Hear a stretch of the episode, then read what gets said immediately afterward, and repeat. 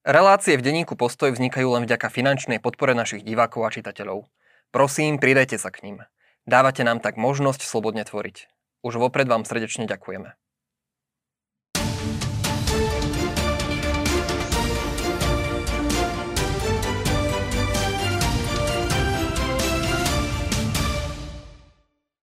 Dobrý deň, vítajte pri ďalšej redakčnej debate denníka Postoj. Moje meno je Lukáš Kekelák a mojimi dnešnými hostiami je šéf-redaktor denníka Postoj Martin Hanus. Ahoj. A komentátor denníka Postoj Lukáš Krivošík. Pekný deň. Páni, v parlamente sa vo štvrtok začala rozpráva k prvému čítaniu novely trestného zákona, ktorým chce koalícia zrušiť špeciálnu prokuratúru a aj znížiť viaceré tresty. Vyzerá to teda tak, že koalícia by chcela o tom hlasovať čo najskôr. Zrejme už piatok predpoludním. My tento podcast eh, nahrávame vo štvrtok popoludní. Každopádne znamená to, že vláda Roberta Fica sa už budúci týždeň môže tešiť, že sa jej podarí dosiahnuť svoj cieľ? No Robert Fico sa každopádne rozhodol pre mocenské riešenie aj spolu so svojimi koaličnými partnermi, o ktorom sme už tušili, že k nemu budú musieť siahnuť vzhľadom na to, ako cítia súčasnú situáciu. My už vlastne z tých kulárov politických vieme, že sú veľmi nervózni. Aj kvôli prezidentským voľbám, ale nielen kvôli ním. Pretože ten prvý scenár dosiahnuť ten výsledok do Vianoc, ten vieme, že stroskotal. Ale potom prišiel ešte väčší šok, lebo však to, že opozícia môže obštruovať, to s tým museli rátať aj predtým. A ten väčší šok boli tie demonstrácie v januári. To, že v decembri boli veľké, už to ich znepokojovalo, že v januári sa to sa pridali k tomu ešte ďalšie tisíce ľudí a nielen v Bratislave, teda v progresívnej Bratislave, ale aj v krajských a okresných mestách, kde keď to dokopy zrátame, tak je to možno, ja neviem, polovica tých počtov ľudí, aké chodili e, po vraždi Jana Kuciaka, kedy to bola naozaj mimoriadne že špeciálna situácia a také masy sme už naozaj vtedy dávno nevideli ako v tom čase. A teraz je to naozaj nečakané pre všetkých, aj pre opozičných lídrov, ktorí sú sami z toho prekvapení, ako sa to vyvíja, ako to, ako to funguje hovorím, 3500, 4000 ľudí v Žiline, potom v ďalších mestách, to je, veľký, to je už veľký problém. Vidieť, že to zasahuje veľkú časť obyvateľstva. Čo z toho ale vyplýva teda? Že... No oni sa, takto, oni, e, z toho vyplýva to, že oni sa obávajú jednak, že prezidentský volieb, ale jednak aj ďalšie mobilizácie. A to, že, že to, tú vládu bude rozkývavať. To znamená, Robert Fico sa rozhodol aj s Petrom Pelegrínim a aj s Andrejom Dankom, že mocensky do toho zasiahnu tak, aby ten celý zákon, e, tú trestnú novelu aj spolu so zrušením e, USP dotiahli do konca niekedy budúci týždeň alebo ten ďalší týždeň. Pôvodne ešte Fico bol zmierený s tým, alebo si tak hovorili, že dobre, bude to do marca možno trvať. A teraz sa rozhodli pre toto. Chcú utiať aj tie demonstrácie, tú celú nabalujúcu sa snehovú gulu, ktorej sa obáva najmä Peter Pellegrini. Takže toto sa asi udeje, e, lebo na to majú proste 79 mandátov, ktorých sa určite nájde. Zatiaľ tí poslanci aj hlasu, proste hlasujú veľmi, veľmi poslušne. No a otázka teraz veľká je, že čo sa bude diať potom. E, je zjavné, že prezidentka to do pár dní vráti späť do parlamentu, ktorý prelomí prezidentke na veto. E, opozícia už avizovala, že bude žiadať odklad vykonateľnosti rozhodnutia. Prezidentka bude tiež nad niečím uvažovať. Je možné, že sa spoja tie obidve snahy. Teda to pristane na ústavnom súde a tá veľká otázka bude, či ústavný súd v priebehu niekoľkých dní, ešte kým príde do platnosti tá novela, e, či vydá predbežné opatrenie. Ak by sa tak stalo, a ľudia, s ktorými som sa rozprával v tom takom právnom zákulisí to nevylučujú, ako hovoria, že nejaká šanca je, nikto ju nevie presne zmerať, e, tak to bude ten, to je to obrovské právne riziko aj politické, do ktorého ide Fico, tak potom to bude znamenať, že sa to zastaví celé a ústavný súd to bude ďalšie mesiace, kde nemá žiadnu lehotu, môže to trvať do jary, leta, jesene, rozhodovať o tom, či, to, či ten proces príjmania toho zákonu bol v súlade s ústavou alebo nebol v súlade s ústavou. A tým pádom by sa celá táto snaha Ficova odložila o tak dlhé mesiace, že no bolo by to obrovské víťazstvo samozrejme opozície aj, aj ľudí v tých námestiach.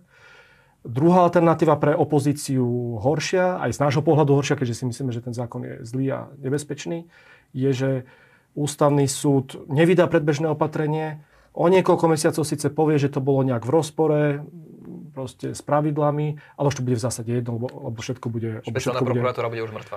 Špeciálna prokuratúra bude mŕtva, už budú dávno platiť nové sadzby, nové premrčacie lehoty. To znamená, ak to zhrnieme, Robert Fico ide do veľkého rizika, možno on sám to má nejako testované, neviem, že ako on zvažuje a sporia sa na to, že ústavný súd to nejako nezabrzdí, ale ak to ústavný súd zabrzdí, tak celá tá jeho snaha sa posúva o dlhé, dlhé mesiace na neskôr. Lukáš, vnímaš toto skrátené legislatívne konanie ako možno istú pozvánku na protesty? Určite áno. Ja by som len Martina do, doplnil, že ono to nielen tak, že, že vládna koalícia sa, z, sa zlakla protestov, ale vládna koalícia zároveň okusila, že žiadny ich pokus prekryť tú tému e, trestnoprávnej novely nevyšiel. Asi najbližšie tomu boli teda s ministerkou kultúry Šimkovičovou, kde sa zdalo, že tá progresívna časť námestí neodolá a, a pokusí sa do toho zatiahnuť aj Šimkovičov duhovné témy, ale už teraz je jasné, KDH pohrozilo, že by potom vycúvali z tých protestov a mohlo by sa to celé rozdrobiť. Čiže ja eh, naozaj chcem aj vlastne týmto eh, možno vyzvať eh, aj ľudí, ktorí sú zainteresovaní, ktorí chodia na tie námestia, organizujú ich, zostať na tom najmenšom spoločnom menovateli, na ktorom sa zhodne najväčší počet ľudí a to je e, trestné právo, právny štát, teda aby sme tu nemali situáciu, že niekto nám okradne auto alebo podvodne nás zoberie obyt a fakticky dostane za to len nejakú smiešnú podmienku.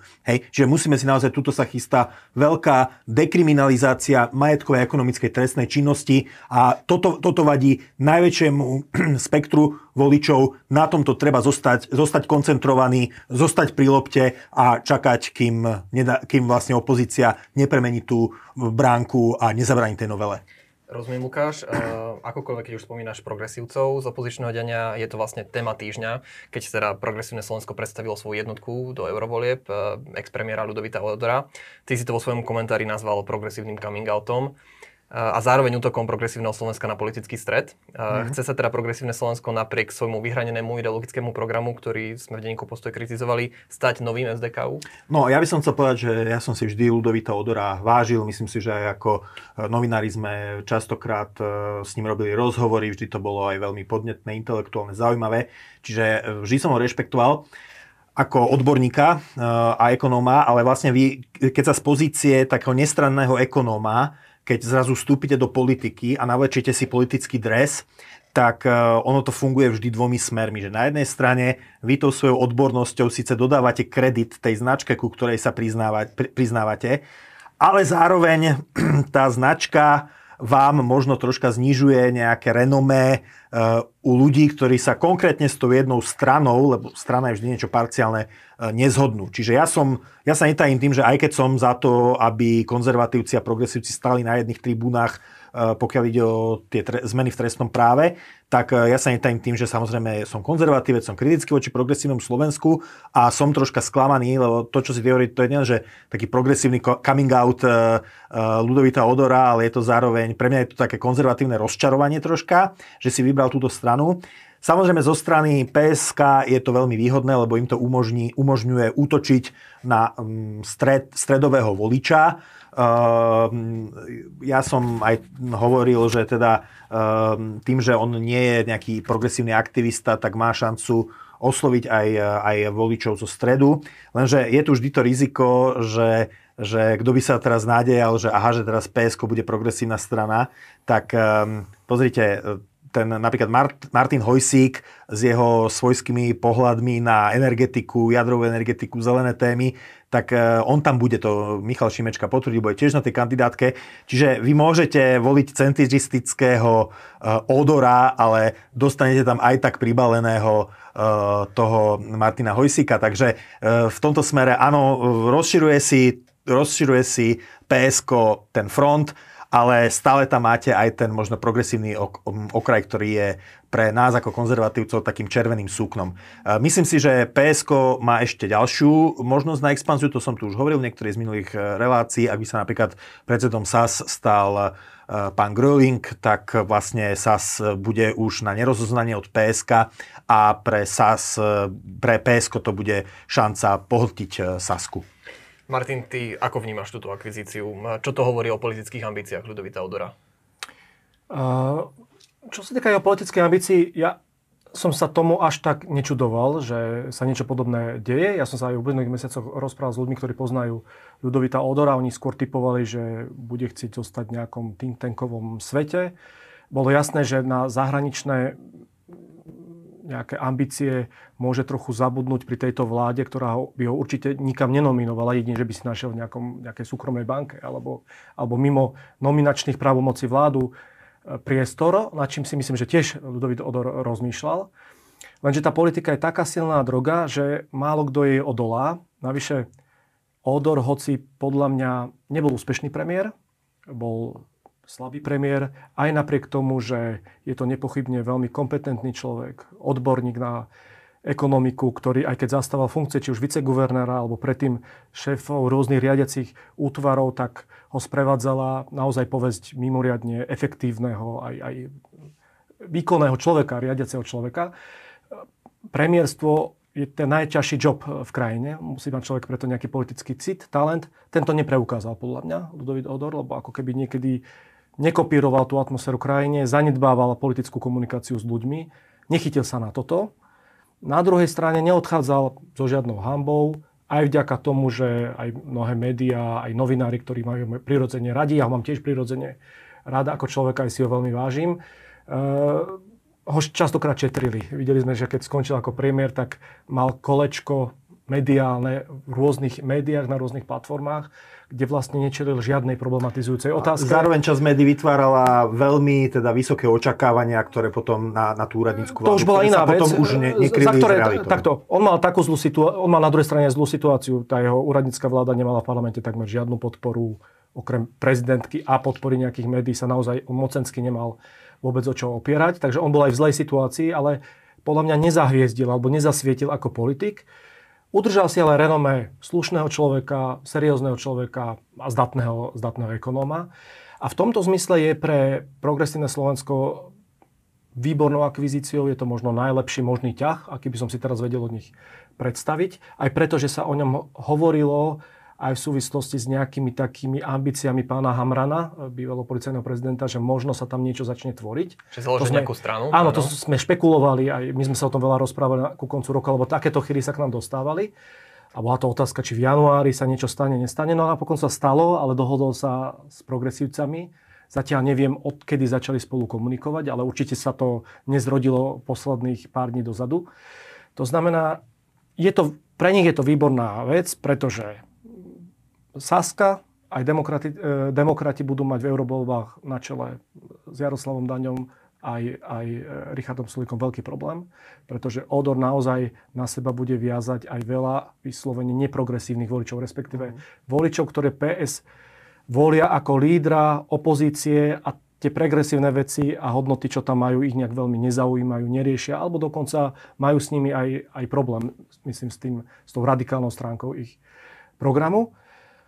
Otázka do budúcnosti je, že čo to urobí so samotným PSK, pretože Odor sa stáva aj šéfom progresívneho inštitútu, čo je taký ich think tank, ktorý bude modelovať tú politiku. Ja som už v nejakých komentároch po voľbách písal, že je veľkou výzvou, jednak, že pre slovenských liberálov, aby dokázali prísť aj s niečím iným, s nejakou inou ponukou, ktorá nebude že progresivistická, ale aj pre samotné progresívne Slovensko, ktoré vie, že tých 18% voličov, čo mali, len 5-percentné jadro je vyslovene progresívne.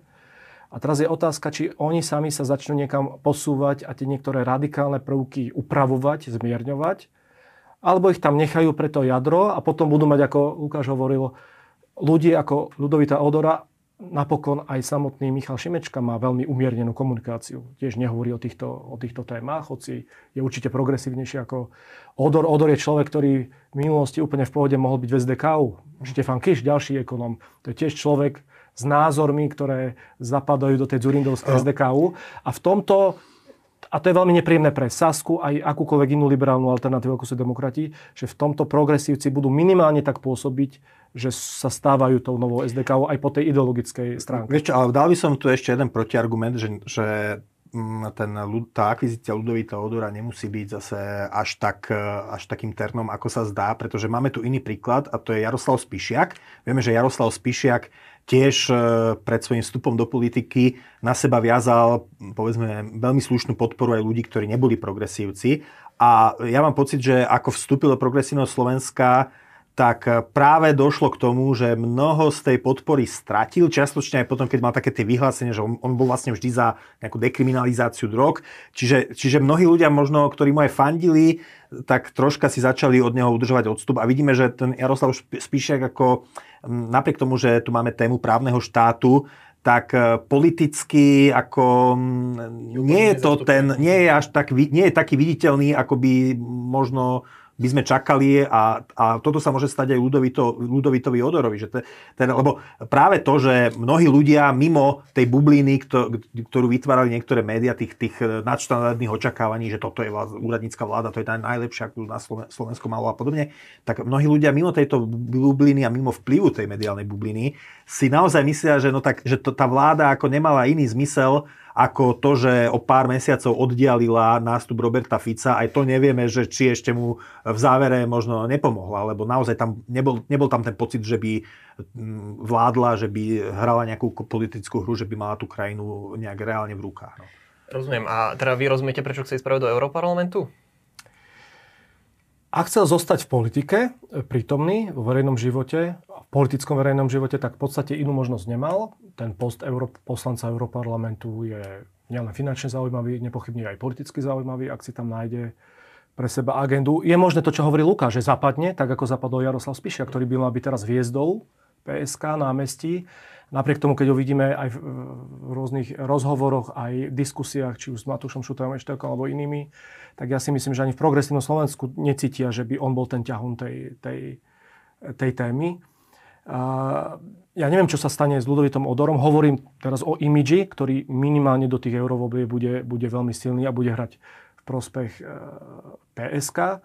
To, že PSK je veľmi nafúknutá bublina vďaka atmosfére doby, aj vďaka strategicky veľmi dobre zvládnutej kampane, ktorú mali do parlamentných volieb, vďaka veľmi zlej konkurencii, to je pravda, ale tá bublina môže ešte rásť, respektíve môže, môže, môže vydržať ešte pomerne dlho. Rozumiem. A napriek tomu témy tohto týždňa opäť nastoľoval najmä Robert Fico, neboli to teda progresívci. V pondelok e, vystúpil na konferencii k tému výročiu narodenia kardinála Korca. V útorok mal viazdové rokovanie na východe Slovenska. V stredu absolvoval cestu do Užhorodu, aj teraz stretnutie v Berlíne s nemeckým kancelárom Olafom Scholzom. Čo sa týka toho stretnutia na Ukrajine, Fico pred ním hovoril, že v Kieve nie je vojna a ukrajinskému premiérovi povedal, že neverí vo vojenské riešenie konfliktu. A to mimochodom zopakoval aj v Berlíne. Čo touto retorikou podľa vás sleduje? No ja, keď tak sledujem posledné týždne komunikáciu pána premiéra, tak eh, si tak popiskujem ten hit Evy Mazikovej Každý deň je zo mňa iná žena. To je každý deň je zo mňa iný Fico. Proste on, on je aj áno, aj nie, aj pravá, aj ľavá. Poviem, dám len 4 príklady podporil Pelegriniho so slovami Pelegriniho nie je americký sluha ako pán Korčok. No tak ja by som len dodal, že Ivan Korčok bol v roku 2015 až 2018 štátnym tajomníkom ministra, ministra zahraničných vecí. Rok 2015 to bola, ak sa neviem, druhá vláda Roberta Fica, ktorá bola, ktorú zostavil sám a v roku 2018 až 2020 e, to bolo stále pri moci Smer, bol Korčok mimoriadným a splnomocneným veľvyslancom Slovenskej republiky v USA, tak ja kladiem otázku, že či uh, teda Robert Fico si takto amerického sluhu pestoval na, svojom, na svojej hrudi e, celé tie roky. Ďalšia vec. E, tento mesiac v Davose Robert Fico e, básnil o štvorňovom pracovnom týždni. Prosím pekne, minulý mesiac v decembri vláda zrušila, na to upozornil pán Jurzica, minulý mesiac zrušila jeho vláda voľno na deň ústavy 1. septembra s odôvodnením, že teda treba sporiť, teda treba chodiť do práce, vytvárať HDP, platiť dane, odvody. No a teda zrazu po mesiaci hovorí o štvordňovom pracovnom týždni zase. Každý deň je z neho niekto iný. Tento týždeň sa Fico zúčastnil podujatia teda na pamiatku kardinála Korca, čo by bolo veľmi chválitebné, určite by sme to pochválili. Keby ale pred pár, pár dní predtým sa nebol pokloniť pamiat, eh, pamiatke 110, 111. výročia narodenia Gustava Husáka, ktorého režim kardinála Korca vlastne utláčal celý život. Hej? A, no a zase uh, bol na tej Ukrajine, ako to, to je ďalšia vec, že poučuje Ukrajinu uh, kvôli korupcii, sa tým pochválil, že to otvoril uh, s premiérom Šmihalom, tak e, o čom sa tu bavíme od začiatku relácie? O trestnoprávnej novele, ktorá vychádza naozaj v ústretí a vytvára priestor pre trestnú činnosť, e, nie že nejakú vysokú korupciu, a hovoríme o trestnej činnosti majetkového a ekonomického charakteru, ktorá ohrozuje každého občana, ktorému môžu byť odsudzené veci a páchatelia potom nebudú odstrašení adekvátnymi trestami. Tak akože je to veľmi vtipné, že keď Robert Fico má starosť o korupciu na Ukrajine. Takže v tomto zmysle chápeš aj to, že v sobotu Fico ešte hovoril o tom, že Ukrajina od Majdanu nie je suverénnou krajinou, ale v Užhorode už podpísal spoločné vyhlásenie, že rešpektuje územnú celistvosť a suverenitu Ukrajiny v rámci jej medzinárodne uznaných hraníc. No tak e, môžem si tam doplniť piatý bod do zoznamu, hovorím, ako je to ako Schrödingerová mačka, aj živá, aj mŕtva.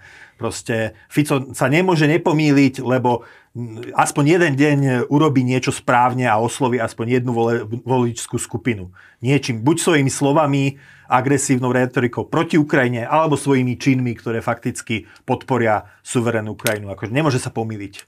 Martin, ty ako vnímaš jeho retoriku? S tým hitom Mazikovi sa mi to páčilo, to si dnes spustím na YouTube, aby som si to tiež mohol občas popiskovať. No, um, Robert Fico, ja som ho počúval aj na tej slávnosti k tému výročiu kardinála Korca. Korca. Mhm. Však áno, oni mali osobný vzťah pre zhromaždených biskupov, ľudí cirkvi aj iných to určite bola udalosť.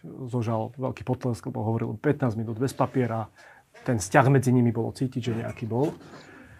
Súčasne to bol veľmi plochý prejav, e, pretože Fico aj v tom svojom cynizme, on je vlastne plochý človek. Lebo, lebo aj keď hovoril o Korcovi, však áno, pomenovali ho múdrosť, no aj také, že niečo bolo až také banálne, ale on sa nemohol dotknúť podstaty tej, toho príbehu, lebo dotknúť sa podstaty toho príbehu, tak jeho ako bývalého komunistu, ktorý svoje členstvo nikdy neulutoval, nikdy ne, nemal dôvod ulutovať svoj výrok, že 89. november si nevšimol.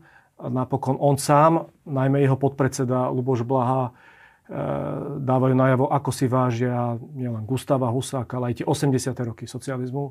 Proste on sa nemôže dotknúť podstaty príbehu e, človeka, ako je, ako je kardinál Korec. Áno, žiaľ, aj je to dané aj tou, aj tou, aj tou cestou kardinála Korca po novembri. Kardinál Korec, ktorý rozumel štátu, aj štátnosti, aj tomu, ako má byť, eh, aj, aj vlastne hovoril sám o tom, že Slovensko, prečo má byť Slovensko samostatné, nevedel rozlišiť štát od režimu, ani od zakladateľa. To bolo vidieť v tých 90. rokoch, keď mnohých ľudí v cirkvi bolelo, ako vítal a objímal Vladimíra Mečiara a to bolo napokon vidieť aj potom v jeho vzťahu k Ficovi, že tie nejaké mocenské a národné záujmy alebo hľadiska dával, kládol nad rôzne iné kritéria, ktoré pre kresťana asi majú byť tiež, tiež dôležité. A ak hovoríme o Ficovi a to cynizme a plochosti, tak to bolo vidieť aj v tých výrokoch o, o Kieve ktoré boli inak na ďalší deň citované. Na špilky som to videl na druhom mieste. Mm-hmm. Tie hanebné výroky nám spravili hambu po celom svete, po celej Európe. Hambil som sa za, za premiéra e, krajiny, ktorý hovorí takéto veci. Fico sa stále snaží nahovoriť ľuďom, že ale ja som suverénny, hovorím to, čo si myslím na rozdiel od všetkých vás, ostatných proamerických sluhov. sluhov, tajtrlíkov a podobne ale Fico sa v skutočnosti vôbec nespráva ako suverenista. A teraz si povedzme, že dva príklady. Že ten jeden príklad bola minulotýždňová, myslím, tlačovka s Viktorom Orbánom, keď vystupoval ako jednak fanúšik Viktora Orbána a jednak hovoril, že že my s Viktorom Orbánom nebudeme otvárať žiadne témy, ktoré nás rozdeľujú, len tie, ktoré nás spájajú. Ale predsa národný politik má otvárať aj témy, ktoré ho rozdeľujú a ktoré sú pre nás dôležité. Napríklad skupovanie pozemkov, veľmi záhadné, podozrivé, ktoré sa... áno, pamiatok a po, pozemkov v okolí proste hlavného námestia Košic napríklad aj na mnohých iných miestach. Toto nezaznelo ani raz na, na tlačovke. Čudne, že ani, ne, nepočul som, myslím, že ani e, ministerku Šimkovičovú, ktorá in, in, inokedy teda berie, že kultúru ako veľmi národnú vec, tak tiež som, ja som toto nezachytil. Môžem sa miliť, ale nezachytil. Ne, nezachytil. Takže Robert Fico vystupuje v predklone pred Viktorom Orbánom, čo je určite vzťah, ktorý sa viac oplatí Viktorovi Orbánovi než Slovensku. A druhá, druhá vec je tá Ukrajina. E, keby Robert Fico hovoril tú svoju agendu, že som za mier, vojna nikam nevedie, tak tomu rozumiem, hovorí to, je to nejakom zmysle legitímne stanovisko, hoci s tým nemusím súhlasiť. Ale on tú Ukrajinu uráža, urážal ju v opozícii, urážajú ako premiér, urážajú deň pred stretnutím s ukrajinským premiérom. Pričom Fico vždy hovorí, ako mu veľmi záleží, na rozdiel od tým iným, o do, na dobrých vzťahoch so všetkými svetovými stranami, so všetkými susedmi. Ale on uráža nášho suseda, ktorý je vo vojne, ktorý je, ktorý je napadnutý. A to je tiež proti našim národným záujmom. Už keď sa na to pozrieme aj z takého pragmatického hľadiska, keď Fico tak vyzdvihuje to pragmatické hľadisko v zahraničnej politike, na tú Ukrajinu už teraz prúdia peniaze a keď sa to, to, táto hrôza skončí a Ukrajina sa zachová, v čo veríme, ako nezávislý štát, tak samozrejme, že sa tam začne veľká obnova tej krajiny, budú tam prúdiť veľké peniaze z celého sveta. Máme pragmatický záujem na tom, aby sa na tom podielali aj slovenské firmy. E, vzhľadom ako na to, že sme susedia, tak by sme mali k tomu blízko, aj by sme mali veľké šance. Ale ak naša slovenská reprezentácia, neviem, dokedy bude Robert Fico vládnuť, ale ak bude takto, takto komunikovať, tak si môžeme asi predstavovať, že z, koľko si z toho koláča budeme môcť ukrojiť.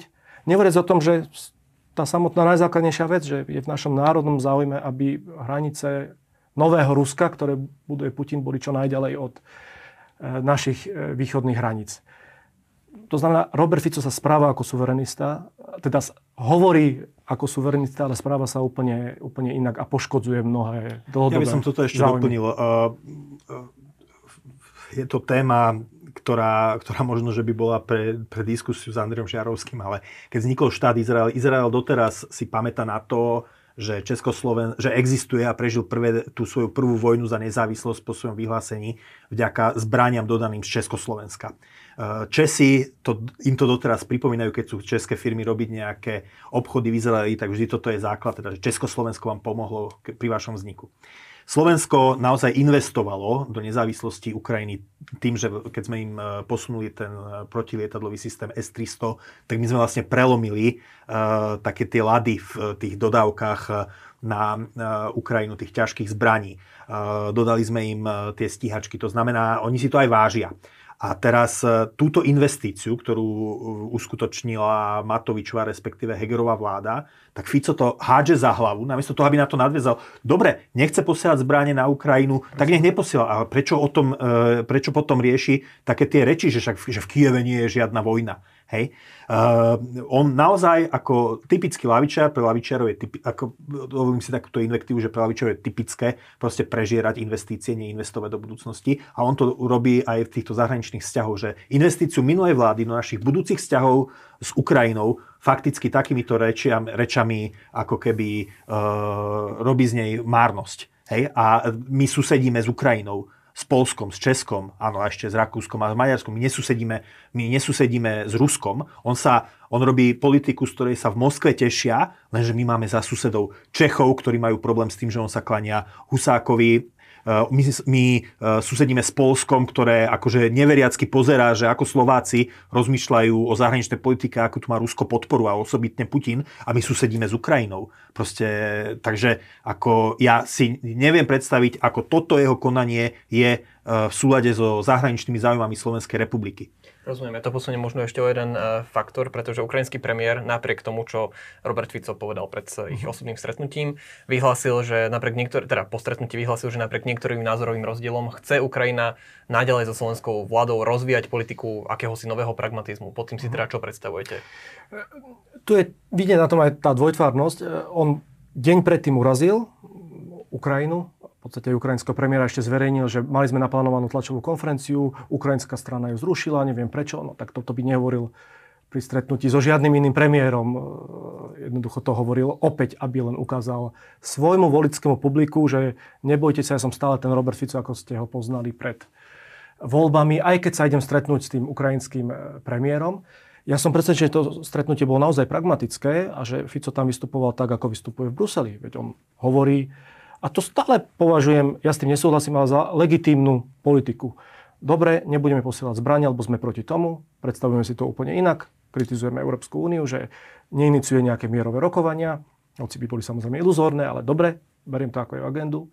Súčasne nezakázal, hoci sa tak predtým tváril a neobmedzil komerčné dodávky, a aj, aj, aj opravu, opravu zbraní, čo je pre Ukrajinu veľmi dôležité, aj pre Európsku úniu je toto samozrejme dôležité, lebo my vieme aj z nejakých e, rokov, e, teda diskusí s diplomatmi zo zákulisia, že naozaj ten Robert Fico aj Robert Kaliňák sa správajú v tom Bruseli v tomto veľmi pragmaticky, dávajú najavo, že aj tie európske fondy na e, podporu mieru na Ukrajine, teda na dodávky zbraní a tak ďalej, že Slovensko ich bude ďalej podporovať, nebude to vetovať na pokonanie členstvo Európskej únie ukrajinské nevetujeme ani ten veľký balík, ktorý Orbán.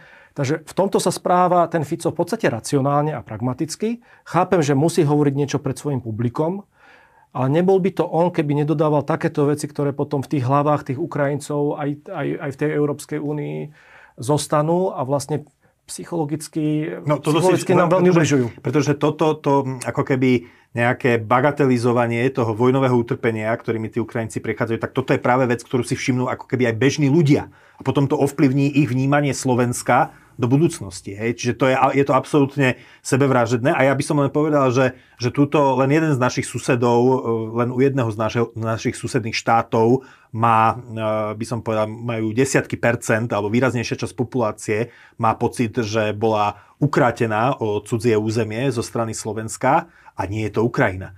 A keď si táto krajina, hovorím tu, že, hovorím tu o typickom trianonskom komplexe nášho južného suseda, a keby niekedy v budúcnosti e, nejaká vláda v Budapešti e, chcela vznášať územné nároky voči Slovensku, tak e, my na základe práve tých našich investícií, toho S-300 stíhačiek, by sme si mohli požiadať Kiev o pomoc.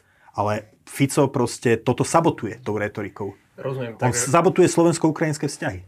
Dá sa to teda vnímať tak, že ukrajinská strana, teda ukrajinský premiér Šmihal má Roberta Fica prečítaného, rozumie tomu, čo potrebuje hovoriť na vonok, ale pragmaticky vie, že mm, vlastne Ukrajinu v tom zákulisí v Bruseli, kde treba podrží? To neviem, ako majú prečítaného. Toto asi vnímajú, tú druhú časť, že vidia, že v Bruseli sa správa trochu inak než e, Viktor Orbán. E, podľa mňa musia byť Ukrajinci zmetení z toho, že sme tu mali vládu, ktorá e, robila jednak veľmi proukrajinské rozhodnutia, a jednak, čo bolo niekedy možno až hodné kritiky, mala, mala až takú polskú retoriku, či už premiér Eduard Heger aj iný, ktorá nám nemusela prekážať, ale bolo evidentné, že ona celkom nevysťahuje väčšinové cítenie e, Slovenska, slovenského národa. A, takže Ukrajinci z tohto obratu musia byť e, aj tie špičky e, prekvapené a možno sa o tom rozprávali s inými ľuďmi, ktorí tomu rozumejú. A toto bolo pre nich určite trocha studená sprcha, s ktorou sa nejak musia vyrovnávať. Rozumiem. Na záver mám iba jednu takú otázku v súvislosti s tým, že ďalší vývoj situácie na Ukrajine a možného riešenia konfliktu zrejme ovplyvňuje aj americké prezidentské voľby. Donald Trump teda po Iowa vyhral republikánske primárky aj v New Hampshire. Um, opýtam sa ale inak. Um, praje si aj Robert Fico, aby Donald Trump vyhral americké prezidentské voľby? Asi... Myslím, že toto je pomerne evidentné, lebo na nejakej tlačovke to už aj nejak zaznieva nepriamo kritikou Joea Bidena a je evidentné, že Robert Fico sa to praje kvôli Ukrajine, lebo dúfa, že Amerika mu dá vlastne zapravdu vo všetkom, čo, čo hovorí, takže to, že si to želá nielen Viktor Orbán, ale aj Robert Fico je jasné. E, či sa to stane, či Donald Trump e, vyhrá, tak o tom sa môžeme niekedy v budúcich dieloch porozprávať, lebo to, čo sa deje v Amerike, je úplne, by som povedal, až fascinujúce a, a dramatické. E, určite má veľkú šancu, alebo má šancu stať sa, stať sa prezidentom. V žiadnych voľbách doteraz nebol favorit, teraz prvýkrát vstupuje do toho ringu ako favorit, teraz myslím aj proti Bidenovi, na základe dnešných prieskumov. No ak naozaj vyhrá v tom novembri, tak je veľká otázka, čo sa bude diať. Ak splní sluby, niekedy vágne, niekedy menej vágne formulované, tak tá pomoc Ukrajine sa zastaví, alebo by sa mala zastaviť. To je jedna vec, ktorá bude mať samozrejme úplne dramatický vplyv na obrany schopnosť Ukrajiny v tom, po tom ďalšom roku. A druhá vec je, čo bude z NATO. Tam zatiaľ nie je úplne jasné, čo Donald Trump sa k tomu jasne nevyjadruje. Problém je, že už má okolo seba iné okolie, ako bolo predtým, ktoré bolo viac e, pronatovské. Našťastie v kongrese sú teraz mnohí e, republikani pronatovskí a ešte myslím minulý rok, niekedy v novembri, oktobri kongres chválil, že, mo, že potenciálne vystúpenie z NATO môže byť len v prípade, keď kongres na to dá požehnanie. Takže aj tí republikánsky kongresmani cítili, že potrebujú poistku, lebo sú si neistí tým, čo sa udeje, keby ich nominant zvíťazil. A toto je tiež veľká vec, že čo sa stane. Že áno, formálne vystúpenie Ameriky, aj keby to Donald Trump chcel, čo on vnútri asi chce, aj to dával najavo, je asi nereálne. Lenže stačilo by, keby Donald Trump povedal, že necíti záväzok voči Strednej Európe, alebo Východnej Európe, alebo Západnej Európe a v podstate to NATO, ktoré je budované na nielen nejakých paragrafoch, ale morálnom záväzku, by v tej chvíli prestalo, prestalo no, fungovať. Tu by som ale vstúpil do debaty ja. Tak v prvom rade ja si myslím, že keby bol Donald Trump prezidentom aj v tomto volebnom období, tak paradoxne k vojne na Ukrajine by nikdy nedošlo preto, lebo, a to vieme z tej knihy Michaila Zigara, že Putina vlastne posmedlilo posmelil ten zbabraný ústup z Afganistanu, kde naozaj tam išlo o proste e, Biden, to, to zase vieme z tých amerických um, reportáží alebo analýz, že, že Biden to potreboval stihnúť do 11. septembra, aby ukázal, že teda on ukončil tú misiu, to znamená, že, že, to, že, to, že to pokazili, že to zvorali a práve to posmelilo uh, Putina, aby o pár mesiacov neskôr napadol Ukrajinu. Ja si myslím, že za Trumpa by ten ústup e, z Afganistanu bol zorganizovaný inak, že by to nebolo, e, nebola by to, nedopadlo, nebolo by to také fiasko, ako to bolo. A myslím si, že jednoducho e, on by aj inak, Trump ako prezident by reagoval inak, než Trump ako v opozícii, kde na ňo sú žaloby a podobne a potrebuje sa vyhraňovať o 180 stupňov voči tomu, čo robí Biden. O tom nepochybujem. A teraz počkaj, ale... ešte, ešte k tomu, že dobre, ale aké to bude, keď, keď, keby, keď sa, ak sa náhodou vráti. No, e, ak by naozaj splnil e, Trump, e, on si on sa vyžíva v tom, že chce byť nepredvídateľný.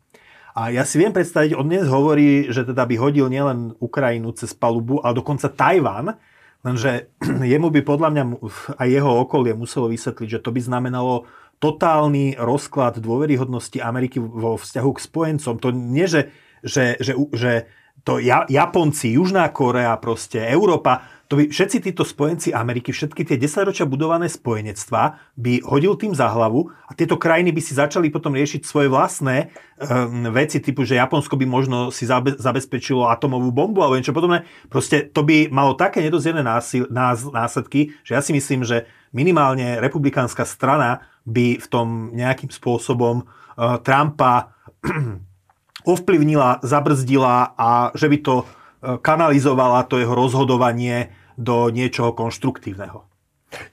Ja len... Zareaguj potom. Teda áno, áno. Ja len, ja len doplním. Ja som hovoril o hrozbe, na základe toho, čo Isté. Trump dnes hovorí. Hovorím o hrozbe a riziku, ktoré je podľa mňa vážne. Moje dúfanie je, že keď to Trump vyhrá, tak sa bude správať oveľa viac ako ten politik z toho prvého volebného obdobia, ktorý prinies, mal mnohé aj pozitívne prekvapenia, čo museli uznať aj jeho odporci, aj v zahraničnej politike, aj na Blízkom východe, tie abrahamské dohody Aha. a tak ďalej. Že tam bolo veľa viac pozitívnych, až prekvapivo pozitívnych vecí. Problém je, že ten Trump a jeho okolie teraz iné, ako bolo predtým. Trump veľmi často hovorí, že áno, ja som pomsta. Ja som pomsta. To, čo sa čo Robertovi Ficovi sme vždy prisudzovali, že príde a bude to revanš, on to odmietal. Trump každý deň, takmer na každom mítingu hovorím, že so mnou príde pomsta. pomsta Dobre, sa... ale musíš brať tom, že ano, pod len... obrovským, obrovským trestnoprávnym tlakom ano, chcú, ano, ho, za, za, za, len, chcú ho proste dostať z každej strany. A teraz on, keď sa dostane do prezidentského do Bieleho domu, tak je možné, že sa uspokojí s tým, že že proste teraz už je nedotknutelný a ešte bude sa hrať na toho zhovievavého vládcu, ktorý nechce revanš a proste... Ale samozrejme, že, že, že špekulujeme. Teraz. Keď by to tak bolo, len to veľké riziko je, že tí ľudia okolo neho sú o dosť iní, ako boli predtým. Ano, ale tí, tí ľudia to je stále pár desiatok osôb a on, keď sa sta, ak by sa znova stal prezidentom, tak ako nový prezident vždy pot, ty potrebuješ stovky a tisícky ľudí, aby si obsadil tie miesta v tej administratíve a tomu môže dodať len tá strana, ktorá proste tie kádre dodá, ale z, budú, bude to mať, bude niečo si za to vypýtať, že teda bude musieť byť v niektorých veciach umiernený. Keď sme mali posledná, keď sme mali prešlými rokmi polemiku, áno, to bola áno. písaná, že čo bude, keď Trump vyhrá. Áno. Ty si bol vtedy Trump optim- optimista, som bol Trump skeptik a myslím, že sme v týchto rolách Hej, hej. zostali aj po 4 rokoch. Hej. Myslím, že si to ešte niekedy zopakujeme a, a teda ako sa situácia ďalej vyvinie, budeme sledovať aj ďalej. Ďakujem vám, že ste prišli do tohto podcastu, do tohto videa a verím teda, že sa uvidíme aj v tejto zostave na budúce. Ďakujem divákom aj teda poslucháčom, že ste nás zapli a teda ostaňte nám verní. Ďakujeme. Ďakujeme. Pekný deň, dovidenia.